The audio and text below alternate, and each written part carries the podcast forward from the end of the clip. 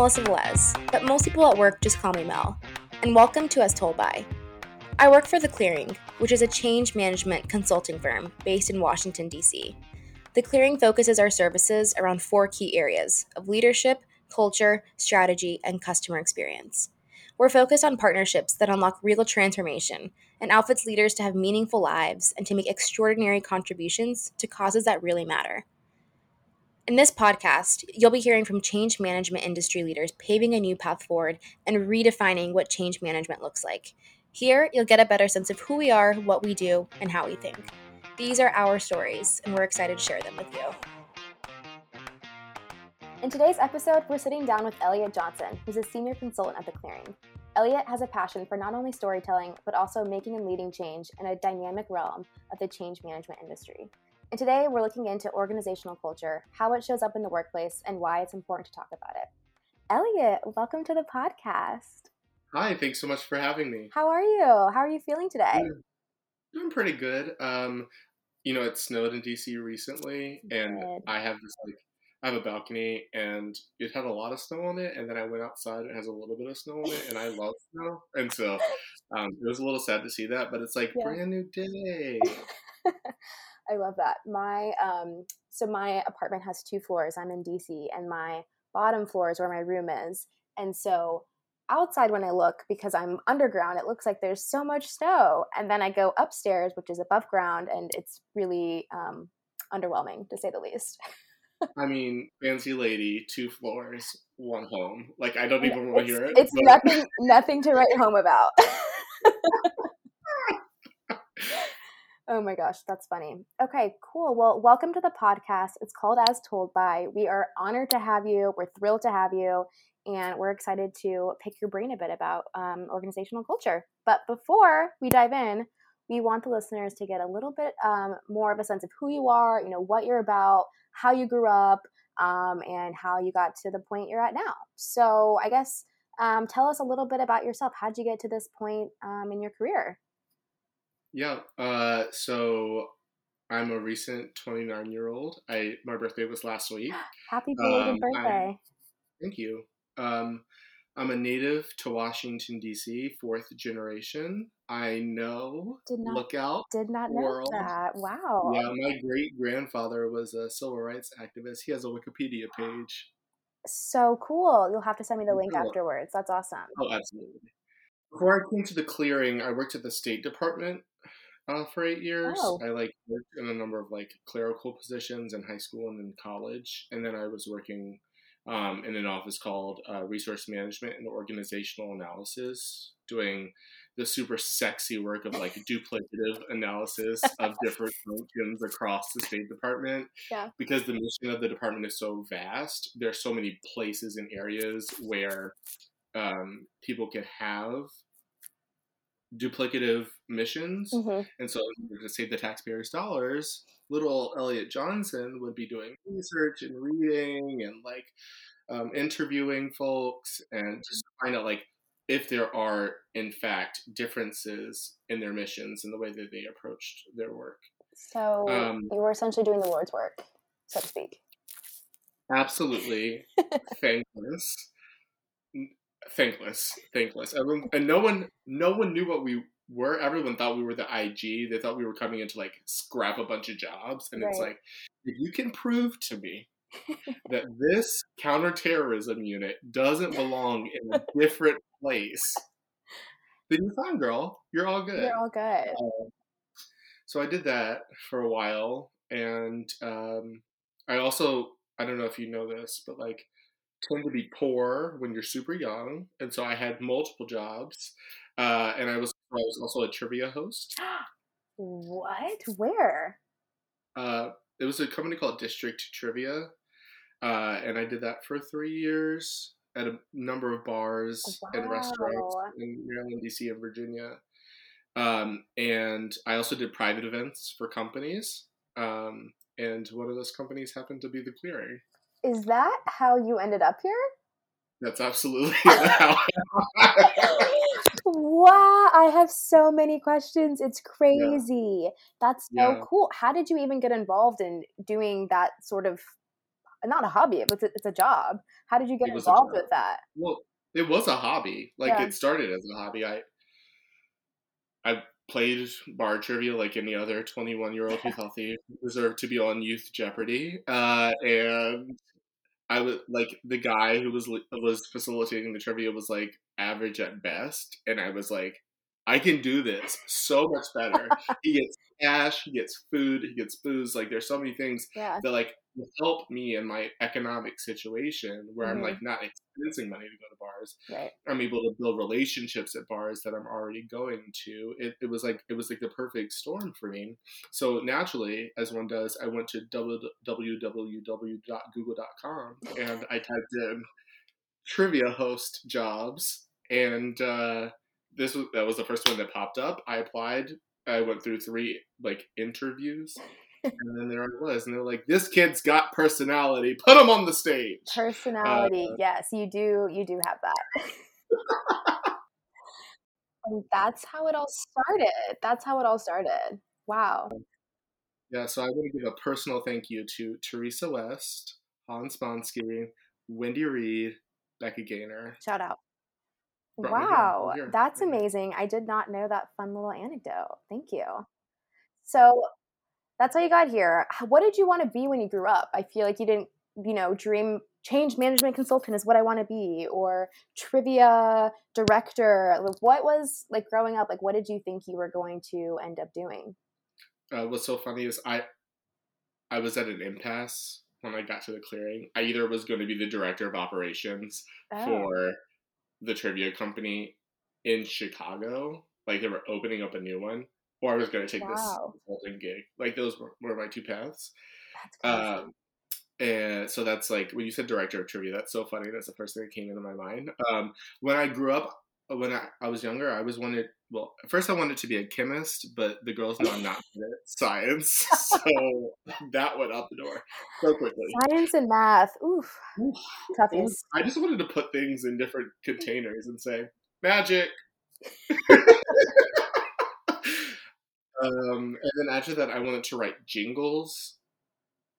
I feel like you'd uh, still be good at that.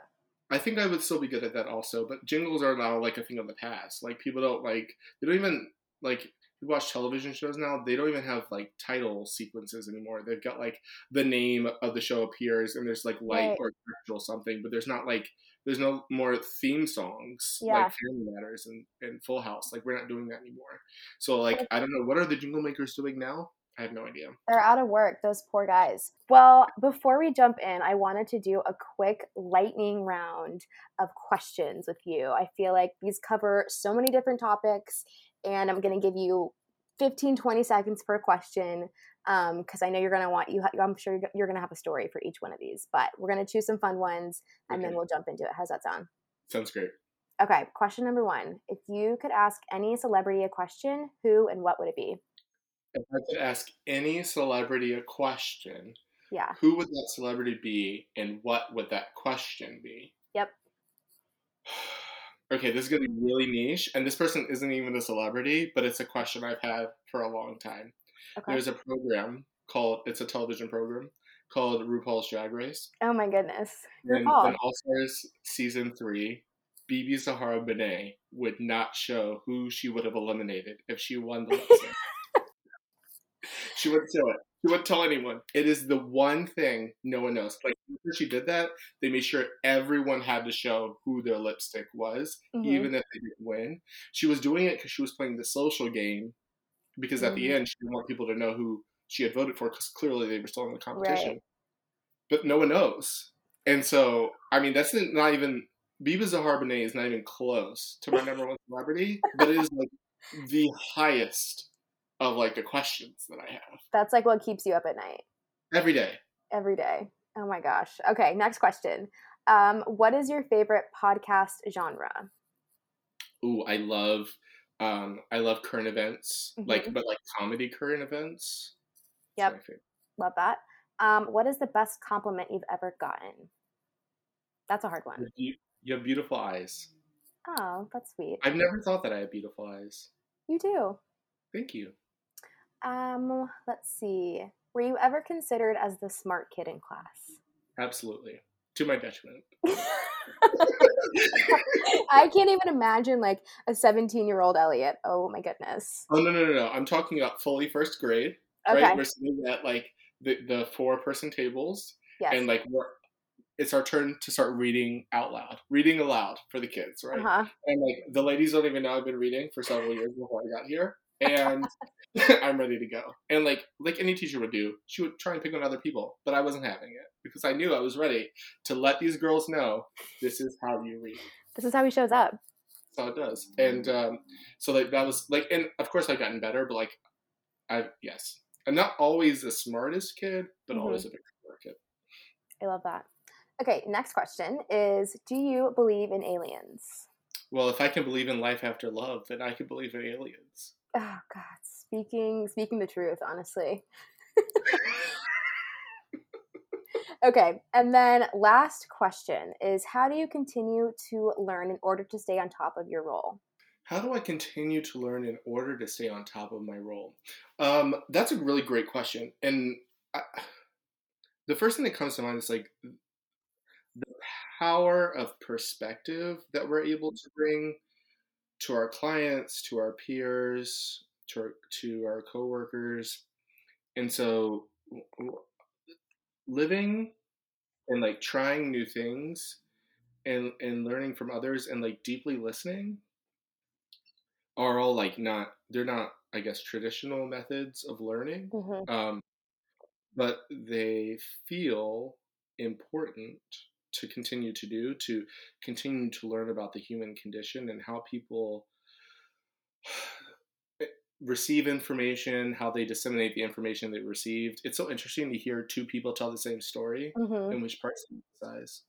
Yeah. like and that's all about learning right? To stay on top of how to continue to then give information to people right. so they can continue to receive it in a way that makes you an, an, a person they want to buy information from. Because there are so many sources of information so why are they getting it from you? Right. Yeah i think it's just like living and experiencing new things. Yeah i feel like you touched on something really interesting is that i feel like being a consultant sometimes is just listening and sometimes people just need someone to listen to their problems and it's not always you know going into solution mode right from the get-go. It's really just like hearing what they're saying because sometimes i feel like we don't feel heard and it's nice to have that you know sometimes you're a soundboard but it's really just letting them you know have someone to sort of shoot ideas with that kind of thing so love that. Love the listen and recap the listen and recap. Yes. Okay thanks elliot. So i want to pivot our conversation a bit um, so we can take a look into organizational culture and what that really means. I feel like there's a lot of layers to this topic mm. so i think we should start from the top take it slow and i want to get your take on what organization organizational culture means and how really is it important? Sure. Um, so organizations are like onions. They have layers. Um, and i took that from shrek. I was going to say um, love the shrek shout out. You're welcome. Copyright pm um, but what's at this what's at the heart of uh, every organization um, is its mission, its vision, and its values, and its people. Mm-hmm. Right? It's like what's so important about um, organizations and culture in organizations um, is that like it's the values of the organization in action. So if we're an organization that says that you know we are respectful we're trustworthy we empower others we're creating a safe space our culture is only that if we are intentional in acting that way and so and, and the way that culture manifests itself in organizations is in small clusters right it's mm-hmm. like there is a desired culture for the organization that it is a safe, trustworthy, respectful place. And as people interact with one another throughout their day, with customers, with each other, that's where culture exists. It's like, how do I treat you, Mel, in this moment? Mm-hmm. Whether we're in a meeting or working together on a project or sharing ideas or eating lunch. Mm-hmm. And how do I um, exemplify the values of this organization in every interaction that I do with you. So, what would an ideal organization culture look like? Or does it differ for every company, every organization? Should it differ for every company and organization? Or is there, you know, maybe like some sets principles or best practices that each culture or each organization should follow in order to, you know, foster a positive um, organizational culture? Yeah, and I, I so, so I sort of heard that question in two pieces. One is like, what is the ideal culture?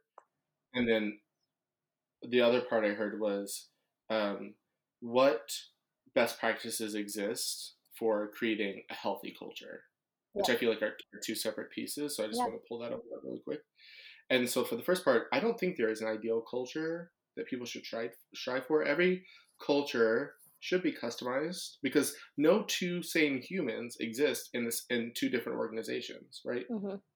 It's like there's only one of me and there's only one of you. Right. And we both participate in creating the organization's culture by being an individual. So there's no ideal culture. And cultures should continue to uh, to like innovate, evolve, and invent themselves and evolve. Thank mm-hmm. you.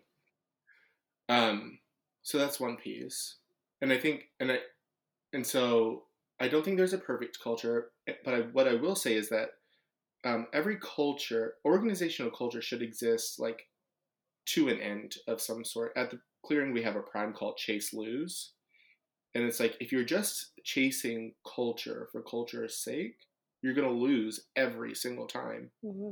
But if you have if you have a culture that is I'm going back to these values trustworthy, respectful, safe, yep. emotionally safe, physically safe, all those things. Um, that's in service of your clients or like this mission to put toilets across the continent of Africa, right? It's like we must be respectful for towards one another because we're going to get, come do this essential service in X place. That's why we have the culture that we have, not just because we want to be nice to people. Right like yes we should be nice to people right but our but our organizational our organization's culture should live in service of something yeah so i think that's really important and i think the the the best practice that comes first thing to my mind is to be intentional like um, the intentionality of creating a healthy culture is what's cultures and the behaviors and practices of the individuals who participate mm-hmm. in these customs and rituals and interactions that we have with one another. Right. And if we lose sight of like what those virtues, values are that we're trying to put into action, then we're going to create a toxic culture mm-hmm. as a result of like not keeping those things top of mind. So if I lose if I lose sight of the fact that I'm supposed to be respectful and trustworthy, right? Not saying that uh, people shouldn't mess up, right? It's like everyone will mess up at some right. point. Mistakes will happen. That's when we'll be able to extend grace to people. But there's a difference between mistakes that happen and intentional lapses in judgment.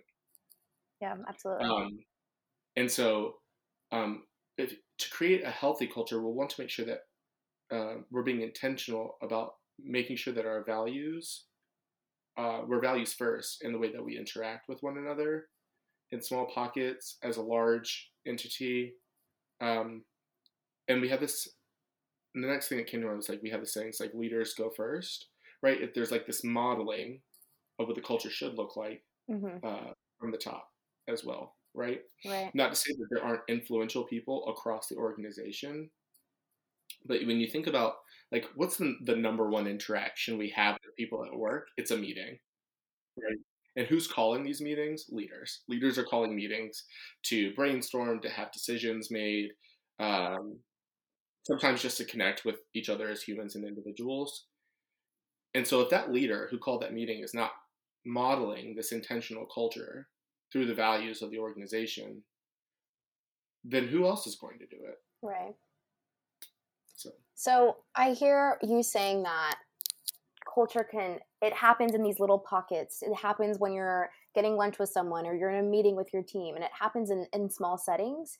and it's sometimes i think um, there's something to be said about you know this stated culture that a company might have and what's actually experienced. And i think that yeah. ties back into the congruence prime that we have with the clearing. I feel like this is such a common problem and leaders and leadership are telling us one thing but some people feel something completely different. How would you do you have any guidance on maybe trying to find connection between the leadership and what they're saying our stated experience and our stated culture is with what's actually being experienced. Because i feel like that is something that happens so easily and it's never usually intentional but i think it really impacts each employee's you know day-to-day experience.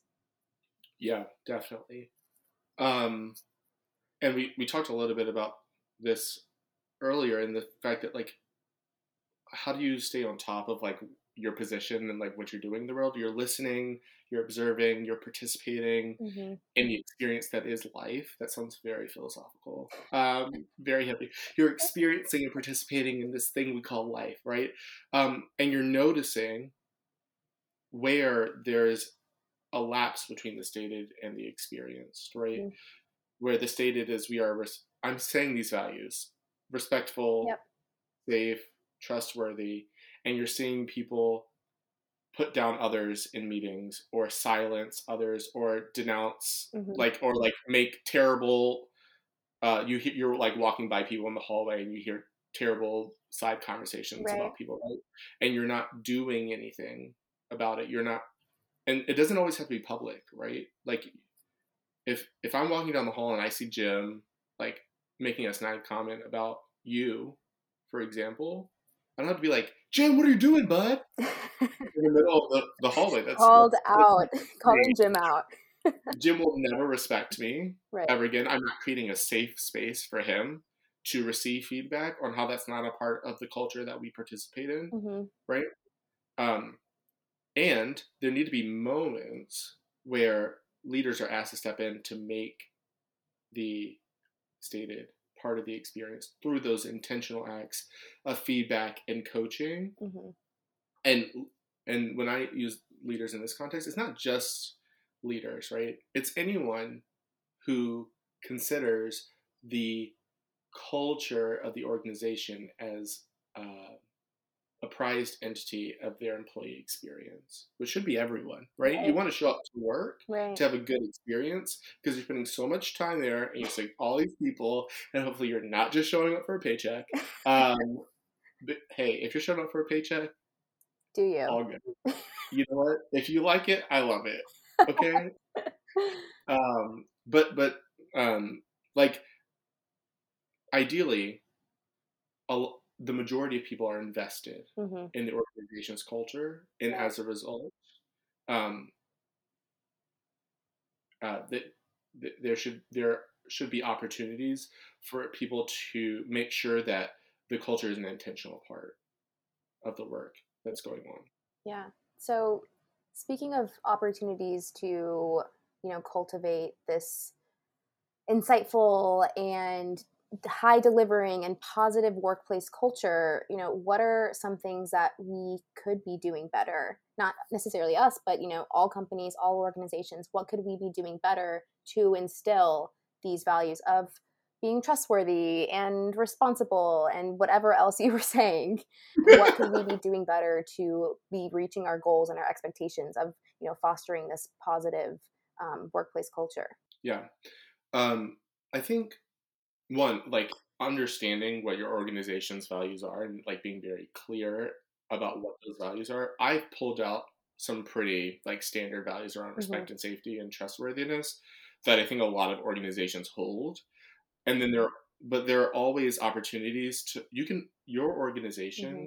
can have whatever value set you know that that applies best in support of creating a culture that is in support of something right in support of achieving your your mission in a, in a right. in support of achieving the vision that your leaders have set um, and so it's like being really clear i think is one thing that i don't know that all organizations do well mm-hmm. like being super clear about the value sets that, that are being held as an organization and how that then contributes to the culture mm-hmm. that is being built across the organization.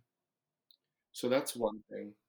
I think there's something about um, in here about like having people to help define what the desired culture should be for an organization, right? It's like, what do you mean by that? Like having some sort of like change champion or people who are on board in order to empower and instill it in other people? Yeah, definitely. It's like having people who are bought in to like what the culture should be, getting buy-in from people across the organization. If if you do already have stated values, if you don't have stated values, like getting people like engaged in the creation of the values that you want to embody as the organization, mm-hmm. of course within parameters and and and guidelines that that can easily be set, right? It's like getting people's voices into the mm-hmm. room to be able to contribute to something. They'll look at that set those set of values and say, I can see myself in that.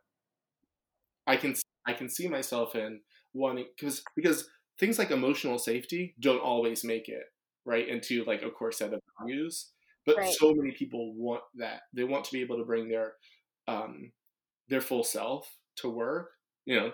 They want to be able to say sorry i can't do this thing because i've got soccer practice. I can't do this thing because i got a play a flute recital like whatever that thing is but their environment doesn't feel emotionally safe and it's also not in their stated values to be part of their culture right? But if you're working towards building a value set that incorporates items like that whether that that that's part of the the journey of like incorporating ideas and having people be bought into how they see themselves as part of their organization and subsequently how they see themselves in building a collective culture across the organization.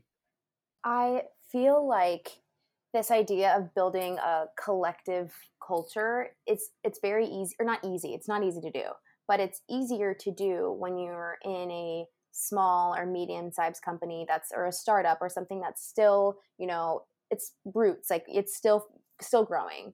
How would you or would your guidance be any different for say someone who is working for you know a fortune 500 company or some large company that's already very established? There's a mission statement and there's goals and there's expectations and it's it might be a little bit more difficult to you know be that person to you know empower others to have this this specific mindset for that company. Do you have anything would it be different or would it be the same approach? If you were in a larger company that's a lot more established. Yeah. um, mel you're exactly right. Like organizational size and structure have everything to do with um, what i'm going to describe as like the, the length of time it takes to create to create a culture that's different than the experienced culture that already exists, right? Um, and right. because culture transformation is that's where I think we've moved to transformation. Um, and tell me that's too far of a leap if you're just like, what do I do? Uh, culture transformation um, is rooted in behavioral transformation, which takes time. Like teaching people new habits takes time. Right. Um, and teaching a lot of new people new habits takes time. But what what's what's great about culture transformation is like it's some of that self policing we were talking about earlier, where it's like if we build enough of a good culture, um, across the organization, people will start to feel mm-hmm. comfortable calling out where negative parts of the culture exist. It's kind of like yeah. this idea of like herd immunity from like negative culture, um, and right, and like it's because like in essence, right, we work for the clearing, right, but no one works for the clearing. Really, like like you work on your project team, right? Right. And you're like working in service of this project team's goals or the goals of the contractor, the group or whatever. And we all like mm-hmm. we exist in, in this organization called the clearing, but we have our own team cultures, no matter how many teams you belong to, right? If you're if you're Mel Velez and you're on 12 projects and you've got you've got 12 team cultures to keep up with and you're like how do i operate in this space how do i operate in this space how do i operate in right. this space right um, and so that, that that sort of dynamic can happen in large and small organizations. Um, but mm-hmm. it's it's understanding um, the journey to transforming larger organizations is understanding some of those complex dynamics. But there are still some fundamental pieces that that are there that that won't go away, right? This idea that um, culture is modeled by leadership or grounded in values and action, or um, like or eh, or that culture appears in pockets right like all of those are true mm-hmm. it's just like the magnitude and scale and complexity right because when you get larger you're dealing with a larger set of managers and leaders right. that may need to be trained in a different way to be able to support a culture transformation of the size of the organization. So there are different levers and mechanisms, right? Because no one wakes up and is like, I am now a culture ambassador right? Like, right. like I have culture. This is what I do. Exactly.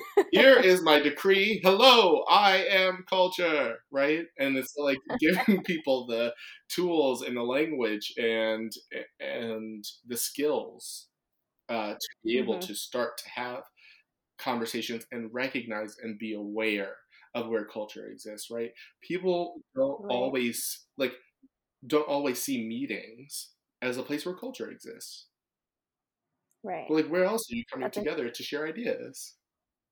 Yeah, that's funny because I've never really have thought about it like that.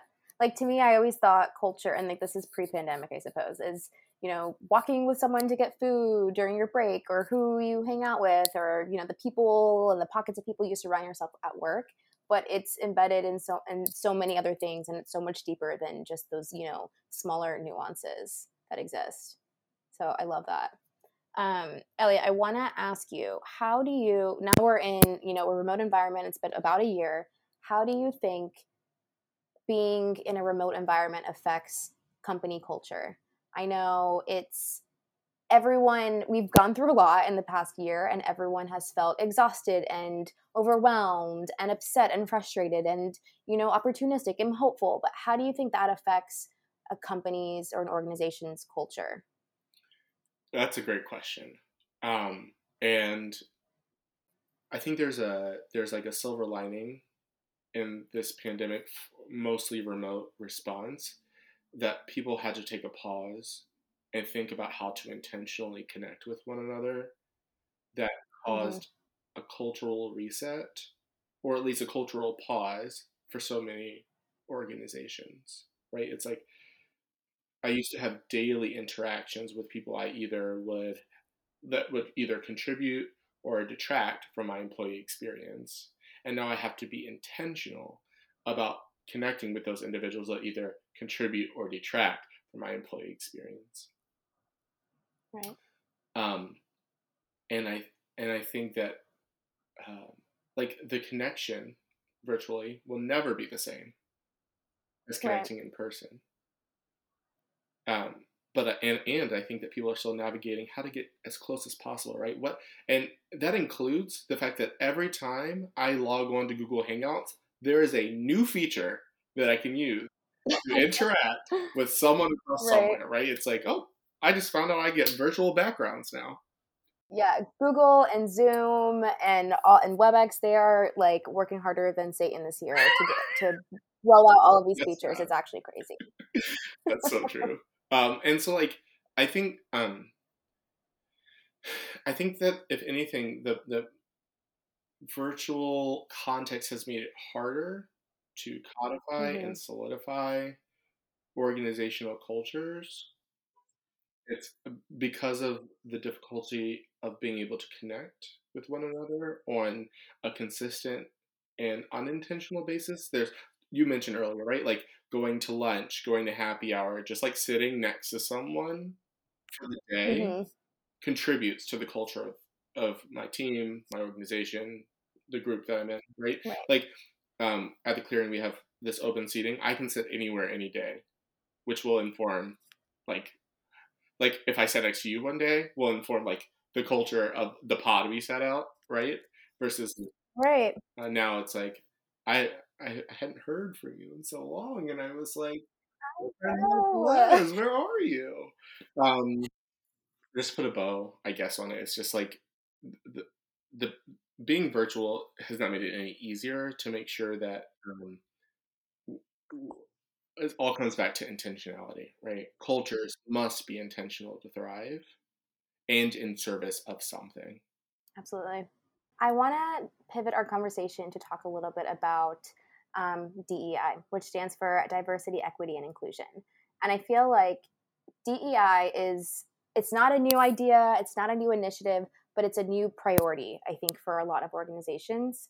I think it's coming up in the workplace so often. We're having more conversations about it, especially given what happened in 2020 um, and a lot of the tragic events. I feel like people are becoming more open to talk about it because it sometimes feels like it's almost like a taboo conversation, which it shouldn't be.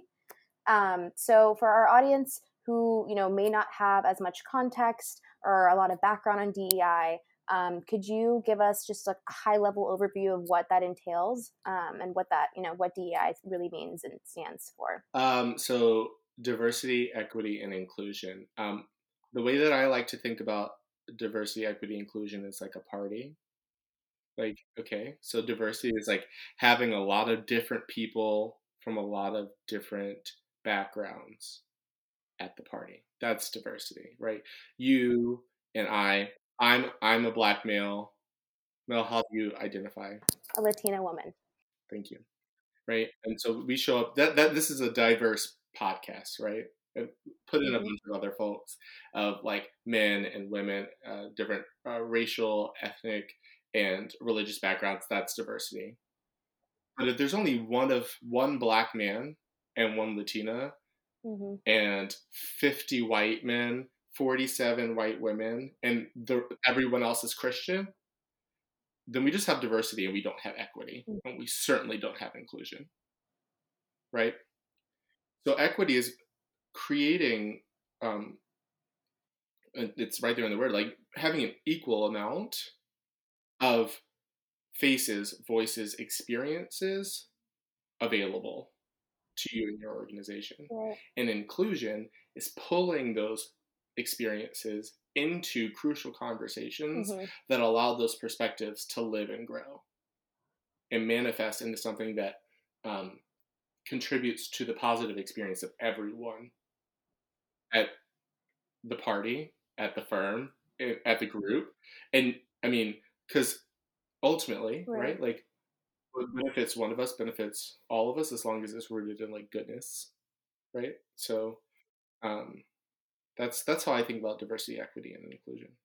How do you think we could foster a more open and transparent conversation or discussion within organizations? I feel like over the past year, I know the clearing has taken a lot of initiative to take on more DEI awareness within the company, but um, I know a lot of companies might not also be doing that. So, are there any things that, or any ways that we could make this you know an open conversation within organizations. I don't know why but i feel like it's it's almost taboo and it's sometimes not spoken about but it should be spoken about all the time because we're living it constantly. Um, so any any guidance maybe for you know someone who's sitting out there listening and it's like my company doesn't say anything about this kind of stuff and i would love to learn more um, or hear more about this you know in, in the workplace. Yeah i think uh, my this is my own personal perspective, right? This is not aligned with the company, but um, I think a lot of people shy away from the DEI conversation out of fear of being seen in a way that they are um, that they don't intend to be seen um, because they don't have the language that allows them to talk and uh, make like um, but like make like concepts mm-hmm. uh, connect in a way mm-hmm. that they traditionally communicate, right? So like you're like I have this set of experiences that have brought me to this point in my life.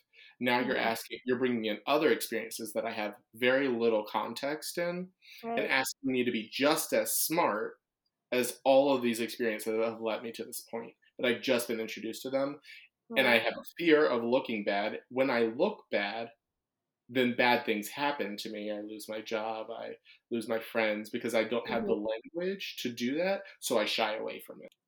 I'm sure some people feel that exact way. If they aren't an expert in something or they don't have all the experience in something, they're not going to want to speak about it because they don't feel like they have like the language to your point or you know the knowledge or the depth to like understand someone else's perspective or experience and i feel like that's that's exactly why people sometimes shy away or are uncomfortable or don't like speaking out in a public setting because they're afraid of what others will think because they don't have it all or they don't know it all. That's right.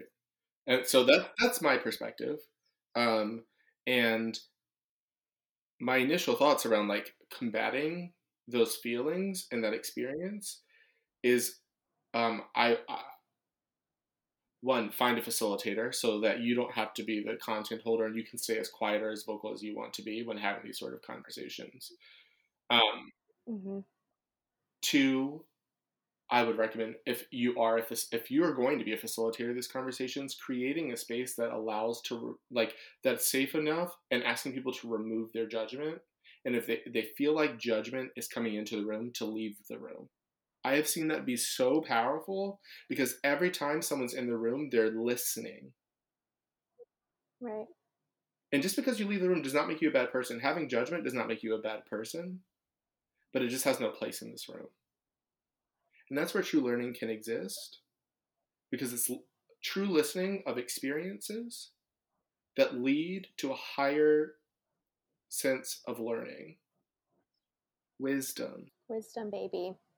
I think that's um, what is it? The confusion prime is like when you're in your most um, like vulnerable or you're most confused or you have the least amount of context. Like that's where you have the power to truly experience like a learning and have a huge learning moment um, and sort of have an epiphany within yourself to you know take in that new that Absolutely. new knowledge Absolutely. So I wanted to get your take on this, um, and I don't know how much you probably know more about it than I do, but um, given you know our recent um, administration change, they are rolling out um, an executive order to advance racial equity and support in underserved communities throughout the federal government. Um, so I know last week or the day after the inauguration, excuse me, so the 21st of January. Um, we, for my one of my clients, we received um, an email from our deputy office chair that we will all be undergoing um, DEI training now. It's going to be a requirement every year within um, for all agencies, which I think is huge. Um, so I wanted to get your take on it. You know, what are your thoughts? Do you think that this is about time? You know, how do you how do you think that this is going to change the workplace, perhaps um, when it comes to our clients and, and the, the industries that we serve. Yeah. Um, I think that training is great. I think training gives people an opportunity to have a shared language in the way that they participate with one another in conversation and interactions. And training can also mm-hmm. only take you so far. Using the training as tools in your tool belt and being intentional about using those tools right? When you're having these conversations and interactions is where the change will start. Yeah. Right? And so, but it can't start without the education, but education is not enough. Um, and so, um, I mean, I love an interactive workshop, right? It's like you get in and you like learn all these things, and then uh, you walk out and you're like, I'm riding on the high of knowledge. Mm-hmm. But if the next day you aren't taking any of that knowledge and using it, then slowly but surely you're like you settle back into your old habits, right? And then we're at that mm-hmm. we're back at the intersection of stated and experienced. Right. And if you're not intentional about using these tools that you've learned, right, that you will learn every year, apparently, mm-hmm. then what good is it? Because then it's just sort of like there are only so many times that someone can tell you, like, please use people's pronouns or like uh, you know uh, these are you know different ways to address people this is these are these mm-hmm. are like the difference between gender and sex the difference between race and ethnicity right some of those things well they've evolved but they haven't really changed mm-hmm. right the language has gotten more specific but the concepts have been there um, mm-hmm. and so it's really about using the training that i think is important especially when talking about using them to transform an organization's culture. Absolutely.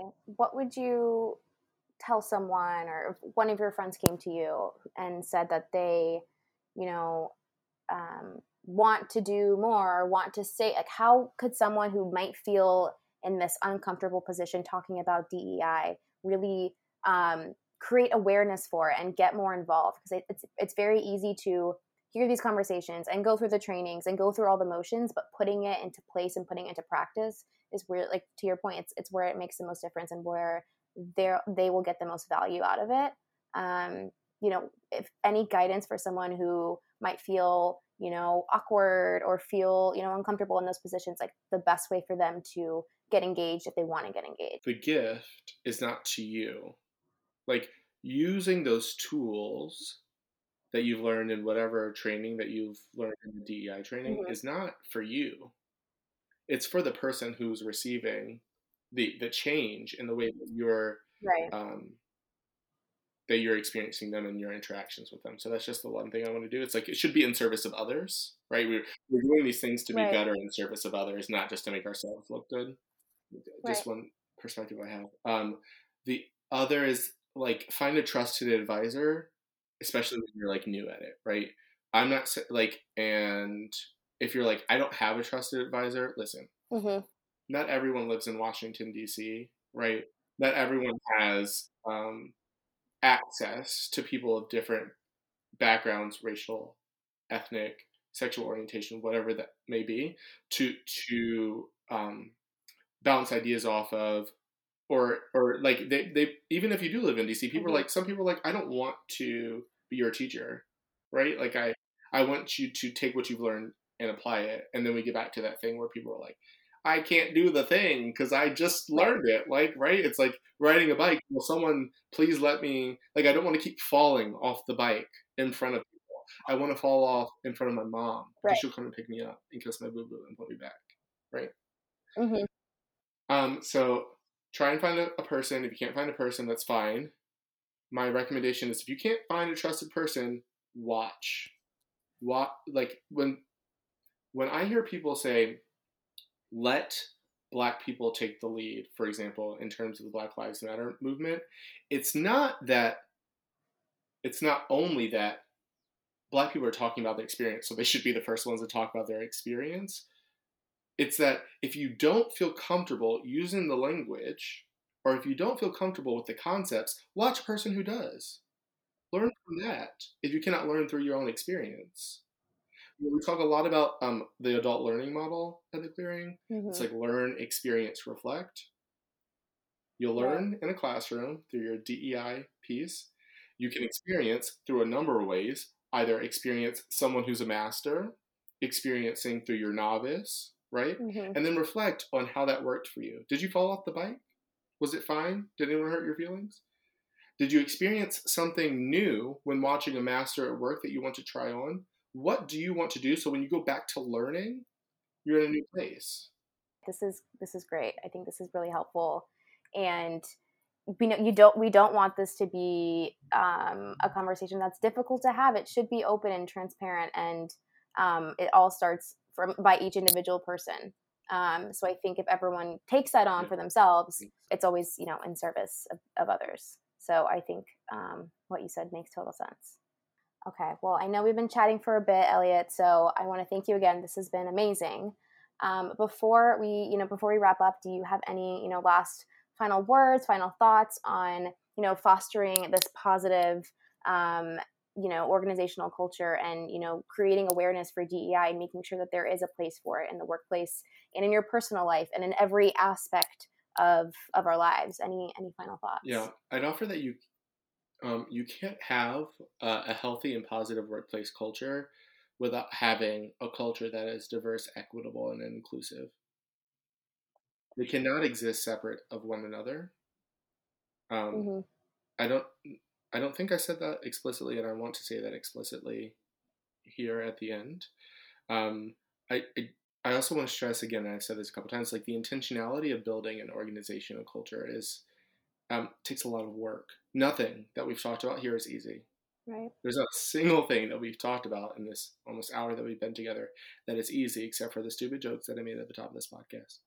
Um, and and it's not easy because it because it involves the most complex dynamic that probably exists on this planet, which is the human to human dynamic. Because you cannot control anyone but yourself. Yeah. And that's point blank period part of it. And so, like, how do you influence without controlling towards good? Is that tricky dance you have to dance? Um, and so, uh, know that nothing is easy, but it doesn't also have to be hard. Reach out to your friends who who have read up on it. Reach out to us at the clearing. We're, we're happy to sit down, have a couple chats, talk with you about um, like where you are right now, where you want to go, what what what feels right to you. What are some strategies you could implement? Because mm-hmm. there's no cookie cutter solution because there's no cookie cutter culture. Every culture is different. We've got some really cool principles that we can use as foundations um, towards creating a better culture for the organization and ultimately whatever that end is your customers the world yeah love that thanks elliot thank you cool well i want to say um, thank you again elliot for taking the time to be on the podcast um, we are we were thrilled to have you and hear your insights and your perspectives um, and see where you come from. Um, so thank you again, and we're excited to see where your work takes you next. Thanks so much, Phil. And thank you so much to our listeners for taking the time out of your day to listen to Elliot and I catch up. Um, that about wraps us up for our conversation today. But before we close, we want to hear from you all. You know, this podcast is about showing and highlighting voices from rising industry leaders. So we would love to know more about what you want to hear from us. So feel free to follow us on LinkedIn, um, stay connected with us through any of our social media accounts, which are all linked in the podcast bio and let us know what you want to hear from us in the next episode. So, from everyone here at The Clearing and As Told By, we will talk to you all very soon in the next episode.